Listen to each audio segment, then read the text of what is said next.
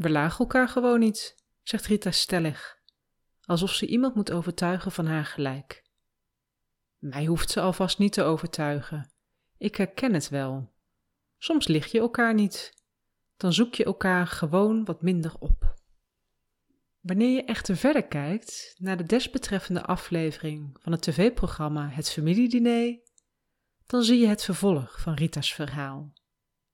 En dan blijkt dat Rita's elkaar niet liggen uitloopt op het niet meer welkom heten van haar schoondochter Nicole op de crematie van haar man. Nou, dat herken ik niet. En het raakte me. Daarom besloot ik een oefening te schrijven. Een oefening om te voorkomen dat de relatie met je familie of schoonfamilie stopt, omdat je elkaar niet ligt.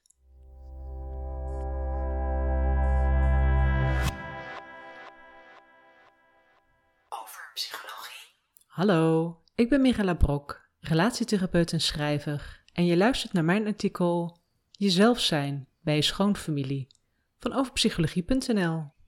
Positiever geformuleerd legt deze oefening je open, eerlijk en jezelf te blijven tegenover je schoonfamilie. Het doel is om jouw relatie met je schoonfamilie weer lucht te geven, terwijl je ook lekker in je eigen vel zit. De kern van deze oefening gaat over gelijkwaardigheid in een relatie waar geen gelijkheid is. Want jij en de ander verschillen namelijk sowieso van elkaar. Jullie hebben beide recht om dat verschil te laten bestaan, zonder dat het verschil jullie relatie of de relaties om jullie heen verslechtert. Dat recht verdienen jullie wanneer jullie geven aan elkaar en ontvangen van elkaar. En dan daarover praten. Hoe doe je dat? Deel 1. Bedenk je allereerst dat je gelijk hebt. Je hoeft dat niet uit te spreken, want je gelijk halen kan relaties beschadigen. Je hoeft eigenlijk ook geen gelijk te halen. Dat gelijk heb je al.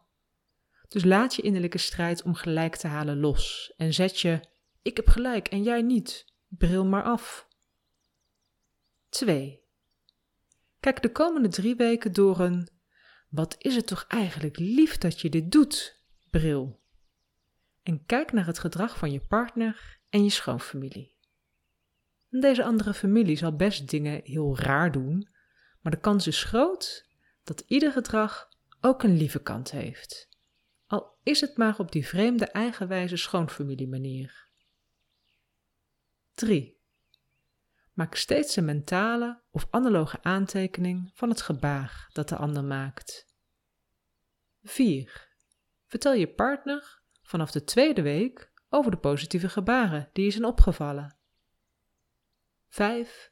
Bedank de ander vanaf de derde week voor die positieve gebaren. Een theoretisch uitstapje. Zelfafbakening. Het woord zelf in zelfafbakening wijst op een goede relatie met jezelf. Bij een gezonde zelfafbakening zie je jezelf als iemand die bestaansrecht heeft. Net zoveel als een ander. Je bent niet meer dan een ander. Je bent niet minder dan een ander. Je verschilt wel van anderen. En voor dat verschil hoef jij niet te strijden, noch jezelf te verontschuldigen. Met zelfafbakening ga je voor een win-win-win relatie. Er zijn in relaties immers drie componenten: jij, de ander en jullie gelijkwaardige relatie. Alle drie die componenten zijn anders. Ze verschillen en zijn dus niet gelijk. Vaak is dat gemakkelijker gezegd dan gedaan, verschillen van elkaar. Hoe meer je van elkaar houdt, of hoe nauwer je samenleeft, hoe meer een verschil spanning op kan roepen. De meesten vinden die spanning niet fijn. Om van die spanning af te komen, zijn sommigen geneigd net zo lang te strijden tot de ander toegeeft. En de vorige zin voorspelt het al. Anderen komen van de spanning af door toe te geven, ten koste van zichzelf en de relatie. Er is nog een andere manier om van de spanning af te komen. Hoe doe je dat? Deel 2. Blijf zien wat de ander goed doet en spreek je daar geregeld over uit. Eén zin kan voldoende zijn. 2. Zet nu drie weken je zelfafbakeningsbril op en ben opmerkzaam op je eigen vriendelijke gebaren in de relatie met je schoonfamilie. Benoem jouw vriendelijke gedrag aan de ander. Spreek geen waardeoordeel over je gedrag uit, maar probeer het zo objectief mogelijk te omschrijven. Op deze manier is het niet te missen door jezelf of je schoonfamilie. 3. Analyseer na drie weken welke vriendelijke gebaren je zelf als prettig vindt om te geven. Nou, dit zijn de gebaren die je weinig energie kosten en wellicht energie geven. Neem jezelf voor deze gebaren te blijven maken. 4. Analyseer ook welke vriendelijke gebaren je eigenlijk te veel zijn. En achterhaal waarom deze niet bij je passen of waardoor deze gebaren te veel vragen van jezelf. En neem je voor deze gebaren niet meer op deze wijze te maken. 5. Bespreek met je partner en wellicht je schoonfamilie wat je bevindingen zijn. Zij mogen het jammer vinden dat je stopt met bepaald gedrag, en op ander gedrag zaten ze misschien niet eens te wachten. Dat is soms lastig om aan te horen. Besef jezelf dat jullie mogen verschillen. Niet ieder verschil hoeft opgelost te worden. Jullie kunnen verschil verdragen.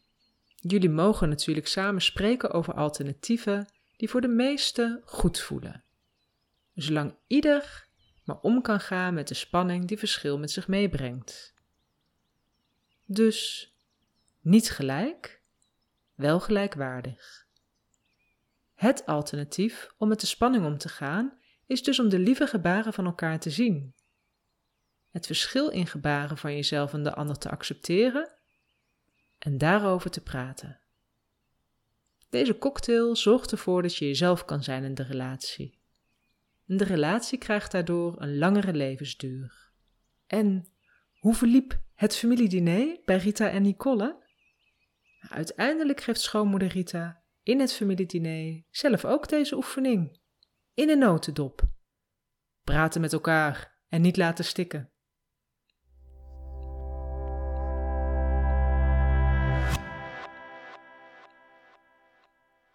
Psychologie. PS, ben je nieuwsgierig naar het bijbehorende familiediner? Kijk dan op overpsychologie.nl naar het geschreven artikel en klik op de link.